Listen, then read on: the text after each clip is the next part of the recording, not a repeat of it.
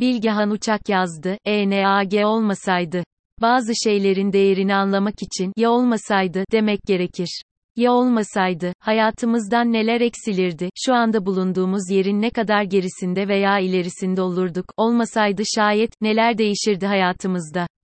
TÜİK'in açıkladığı verileri görüyorsunuz, artık sepeti de erişime kapattılar. Hangi malı kaçtan hesapladıkları meçhul. Hoş, zaten erişime açıkken de onların yaptıkları ölçümler ile hissettiklerimiz örtüşmüyordu.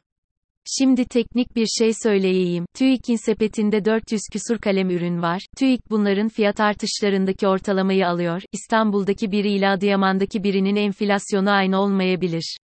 O yüzden de İstanbul'daki birinin hissettiği ile TÜİK'in açıkladığı arasında bazı farklar bulunması doğaldır.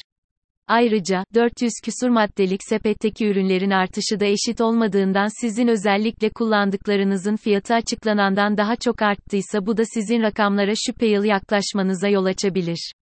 Oysa bunlar metodolojik sorunlardır ve TÜİK'in manipülasyon yaptığını göstermez, verileri daha derinlikli incelerseniz yaşadığınız enflasyonu orada görebilirsiniz. Ne yazık ki artık Türkiye'de devlet kurumlarının pek çoğu ciddi bir itibar kriziyle baş başa, iktidarın teşkilat kolu gibi çalışan bu kurumların ana muhalefet liderini binadan içeri sokmadıklarını ve bu davranışla övündüklerini görüyoruz. Halkın gerçeğini yansıtmaktan çok uzak verilerini tartışmak için TÜİK'in merkezine giden Kemal Kılıçdaroğlu burada kapı duvar karşılanmış, kendisine hiçbir açıklama yapılmamıştı. Bereket, TÜİK'in verilerini sorgulayan bir kuruluş girdi hayatımıza. Başında Profesör Veysel Ulusoy'un olduğu ve konusunda yetkin akademisyenlerden oluşan ENAG bir anda kamuoyunun dikkatini çekti, halkın hislerine tercüman oldu. ENAG'ın ölçümlerini kamuoyuna açıklaması, TÜİK'in meşruiyetinin sorgulanmasına yol açtı. Manipülasyon iddiaları iyice ayyuka çıkarken ENAG bize hissettiklerimizin haricinde profesyonel mukayese yapma şansı tanıdı.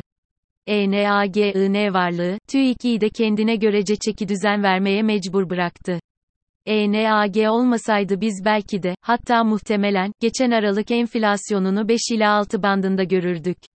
Verileri objektif kriterlerle değerlendirme şansımız olmayacağı için her türlü farklı görüş, metodoloji hatası, kisvesine sokulacaktı. Yapılan %50'lik zamma rağmen asgari ücret 2 ayda eridi ve Temmuz geldi dayandı.